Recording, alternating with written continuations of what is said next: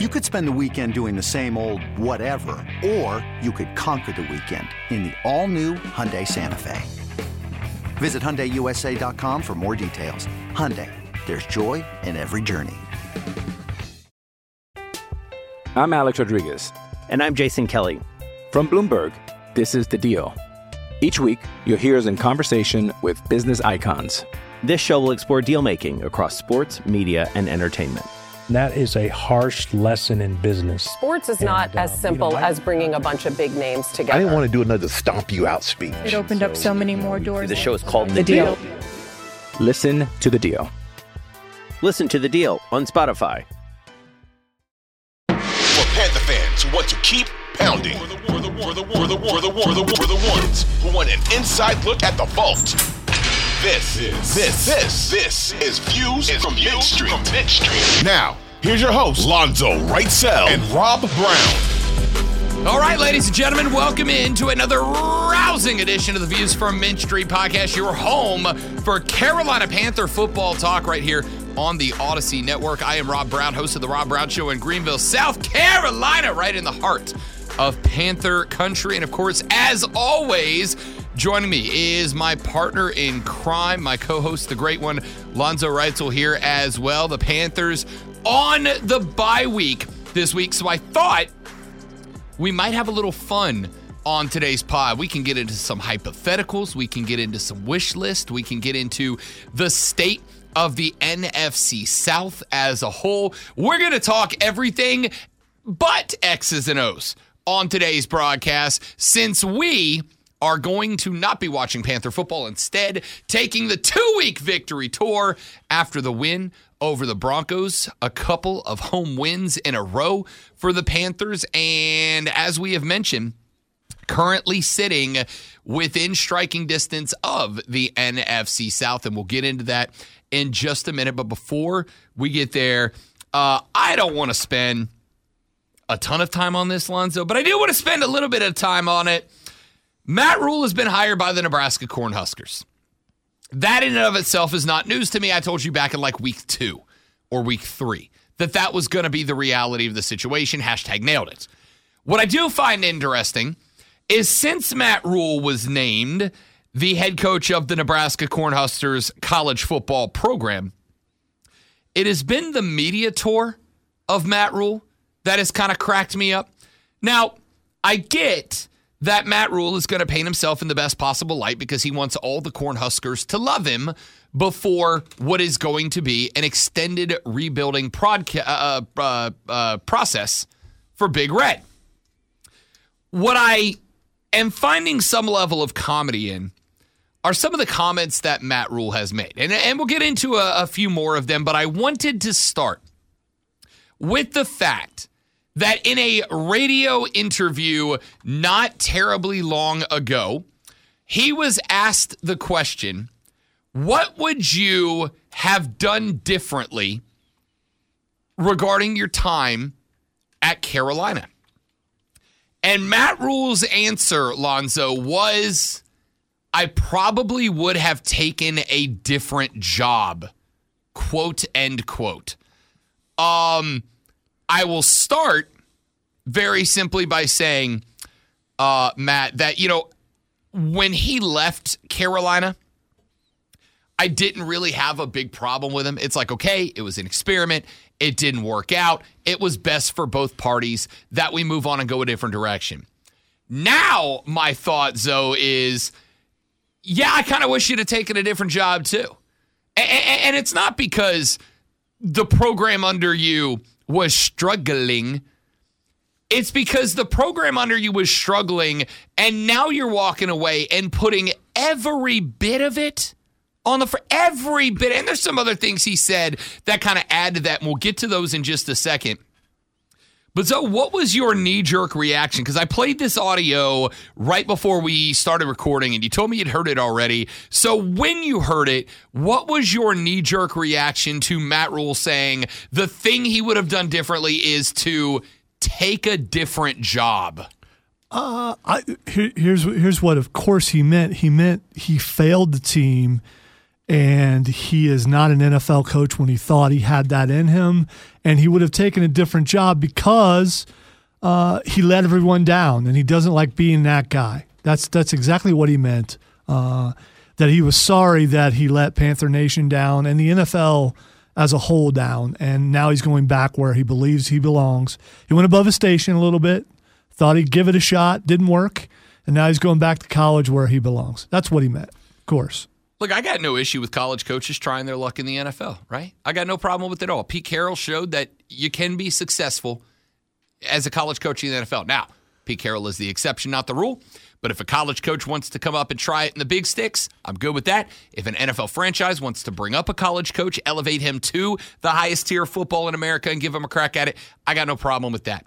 The only thing that I have a problem here is that since his departure, Matt Rhule has been putting everything on the program. Now, in the grand scheme of things, let's be honest, it doesn't really matter, right? This is the situation where you find yourself uh, talking to a young lady and you get out of the blue an ex-boyfriend showing up and going she sucks. She's terrible. She's a home wrecker. She's a runaround sue whatever he might call her. Most of the time you can ignore it right most of the time you can be like all right cool man like i'm sorry she was all those things to you but she's been really good to me there is the concern that maybe there is something to it to what he's saying but this was a, pub, a very pub, a public breakup between two well-known entities. Like we saw how it played out. We may not know all the nitty-gritty little, little details that took place in the background, but we watched this breakup happen. We knew the conditions of the breakup. We know why the breakup occurred. We know the reason that these two entities decided to break up at the time they decided to break up. It just comes across as sour grapes ultimately especially when you dig into some of the other comments that Matt Rhule has made over the past week. Like, for instance, when Matt Rhule has said that he knew that this was going to be a rebuilding project. It was going to be a three year rebuild, and he should have gotten more time. He deserved more time. He needed more time. He felt like they were in a good direction, etc. Except for then a podcast called The Four Man Rush dropped their little nugget from the first team meeting that Matt Rhule held back in 2020. When he sat down with the team, in front of the team, in front of management, and said, I don't want to wait three years. I want to try to do it right away, quote, end quote. Once again, in the grand scheme of things, does it really matter? But Zoe, there is some level of comedy in Mr. I wanted more time. I needed more time. They knew it was going to take time and they didn't give me the time when there is quite literally video evidence of him saying, I don't want three years. I don't need three years. We're doing this thing now and then failing miserably. Why? I, I'm a little confused as to why Matt Rhule is on the redemption tour. I, I, mean, why is he why is he hitting all these podcasts and all these uh, national TV shows and things? Why is he doing that? He's got the Nebraska job now. Why is he doing it? Uh, is he tr- he's trying to to paint himself in a different light, a, a, picture that's already been painted, and in the end, why does it matter? You get you got the job. You're in Nebraska now. You're back in college. The NFL thing failed for you, but you can go back to college, and you got a you got a shot at, at getting three to four years in Nebraska at least, and you're still uh, getting I believe paid. They signed him to an eight year contract. Yeah, but you know buyouts can happen. Fair enough as he well knows. Fair enough. Uh, so yeah, I, I, I don't understand why this tour is going on. I mean, I mean, who is this helpful for? I mean, of course it's it's good fodder for for people like us, but I mean, what does he what what's he trying to accomplish? The thought that I have, and, and and you know, I've I've obviously been broadcasting for 15 years and doing it at pretty much franchises at every level, programs at every level. The answer is because Matt Rhule is going to do everything that he can to quiet any concern and discourse around the University of Nebraska, predominantly amongst the folks who hired him and the boosters, because college football is run by boosters. in Nebraska is, despite their failure of the last decade and a half or two, still a big money program with a lot of big money boosters attached to it.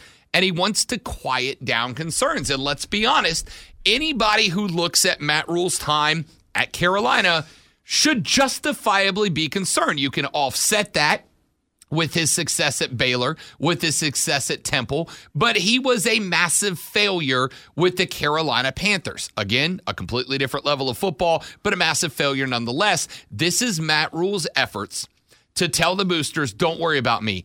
It's all their fault, right? It is. To go back to my terrible dating analogy, it is when you had a bad breakup and you look back in retrospect and you realize that, you know, the breakup was 50% or more your fault. I think we've, uh, the majority of us have done that. We've gotten out of a relationship that ends poorly, and then you look back at it and you go, man, I screwed up, right? Like I put on the comfort weight, I quit working out, I didn't help with the chores, I, I, I you know, I was quick to anger in some certain situations when I should have shown more patience and grace. And you go, it was kind of my fault. But then you get into the new relationship, and you're trying to impress the new person. You're trying to win them over. You're trying to make them think, oh, I caught me a prize. Especially when the old party is not in your life anymore, it's easy to go, oh, no, no, no, my ex was crazy. My ex was terrible. She ran around on me. She didn't do the dishes. I did all the work. My ex was terrible. When you're relatively sure they're never actually going to get the opportunity to confirm that, no, it was kind of me too. Matt Rhule is talking to his new significant other and saying, My ex is crazy over and over, and not taking the responsibility for his half of the relationship failing. And it's nothing more than that. He wants the boosters to love him on day one instead of starting his tenure as the head Husker with question marks floating around in the background. The only problem is. I'm Alex Rodriguez. And I'm Jason Kelly. From Bloomberg, this is The Deal. Each week, you'll hear us in conversation with business icons. This show will explore deal making across sports, media, and entertainment. That is a harsh lesson in business. Sports is not uh, as simple as bringing a bunch of big names together. I didn't want to do another stomp you out speech. It opened up so many more doors. The show is called The, the deal. deal. Listen to the deal. Listen to the deal on Spotify.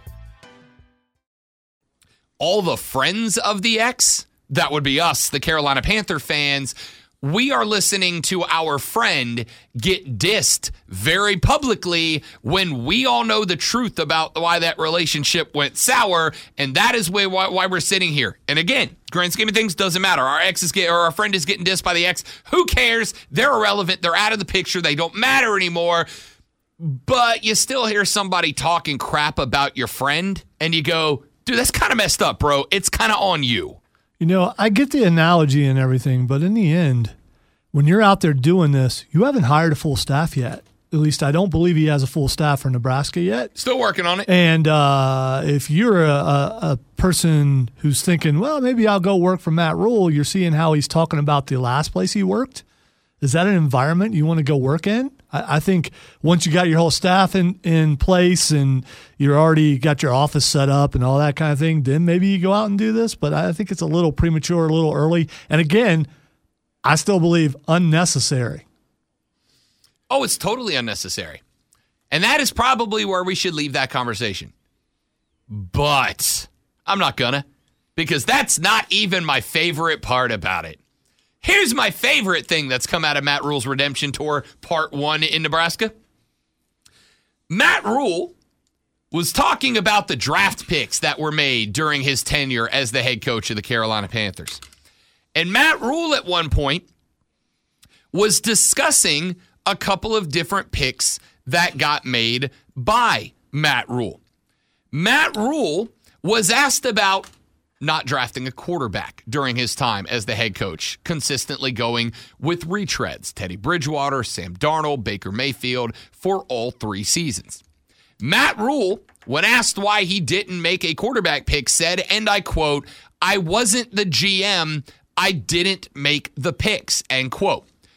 Which is fine because for a lot of coaches, that would be the case. They would say, This is the guy I really want. Here are the guys I do like. And the GM pulls the trigger and owns it. Except, again, video and audio coming out from the Panthers war room of Matt Rhule sitting with Fitz, sitting with Tep, and saying, Let's go with this guy and it being the guy that the Panthers ultimately went with, including Terrace Marshall Jr. and others. Multiple phone calls. Hey, I picked you. I picked you. I picked you. Are you coming? I picked you. Matt Rhule has not once, not twice, but three times said this week alone in media interviews, this was what happened and this was not my fault. And then was immediately hit in the face with video and audio evidence that no, no, you're lying. You were exactly the reason that these things happened. You did do and say the things you said you didn't do or didn't say. I will tell you this my favorite part about this whole story, as I finish up griping about our ex and then we move on to greener pastures, is that he is saying all this, in my theory, in order to smooth over, concerns from Nebraska fans. And instead, what he has just provided in literally four days he has now provided not one, not two, but three different examples of him bold faced lying. When Matt Rhule left Carolina, I kind of thought to myself, Lonzo, you know, I don't have a problem with Matt Rhule. Yeah, it didn't work out. He wasn't a good fit for him, wasn't a good fit for us, made some decisions that in retrospect didn't work out for anybody, but still seems like a guy I could get along with, still seems like a guy I could drink a beer with. Not one, not two, but three different times in the last four days, Matt Rhule has now been slapped in the face with contradictory evidence proving that he is straight up lying about his time with Charlotte. I am looking at this now and going, if I'm a Nebraska man, I wasn't concerned about him as a head coach because of his time at this rank in previous uh, previous lives at Temple, at Baylor, etc. But now it looks like we got a damn bold faced liar as a head coach. And those type of guys, they don't last real long in situations like at Nebraska. All right, so so the the again, I don't get the redemption tour because he's going to Nebraska. Nebraska fans don't care about the NFL. All they know is corn, cows, and football, college football. And if they're going to look at anything, they're going to look at his college football record. They're going to disregard anything he did in the NFL because it doesn't exist as far as they're concerned. So I, I don't know why he's doing it it makes me laugh. I will say this, and then we'll finish this off. Lonzo's over here like, dude, can we stop? I'll say this and then I'll roll it out. Matt Rhule, in talking about the rebuild going on with Carolina, and I think I think it's fair for all of us to look at this and say, we're a better football team now than we were even back in weeks three and four under under Matt Rhule, right? I think we all agree with that asked about the rebuilding process for Carolina and the fact that the Panthers, and again, despite the fact that it's because we're in a garbage division, are still very much within striking distance of winning a division, not under Matt Rhule. Matt Rhule said, I give Steve Wilks all the credit, but I'm part of that building process. I give Scott Fitterer a lot of credit, but I also deserve some of the credit. Matt, you actually uh, would get some of the credit. You made the call on TMJ. It's worked out okay. You made the call, uh, the call on Jaycee Horn. That's worked out okay. You made the call on the offensive line pickups. You made the call on the defensive linebacker pickups. And that's all worked out pretty good. You actually should and would get some of the credit for what looks to be a roster that is more capable of what you accomplished with it. But when you go on the Nebraska Redemption Tour and start saying dumb things, I, and Zoe and guys in our position become a little less likely to give you some of the credit that, frankly, I absolutely think you do deserve at the end of the day. Um, we'll leave it here, Lonzo, but this is comedy gold as far as I am concerned. The fact that not once, not twice, not twice, but three times Matt Rhule said something and then was immediately hit with evidence that he's lying while on this goodwill tour around the great state of Nebraska. It is comedy gold to me. It's a Saturday Night Live skit with a helmet on.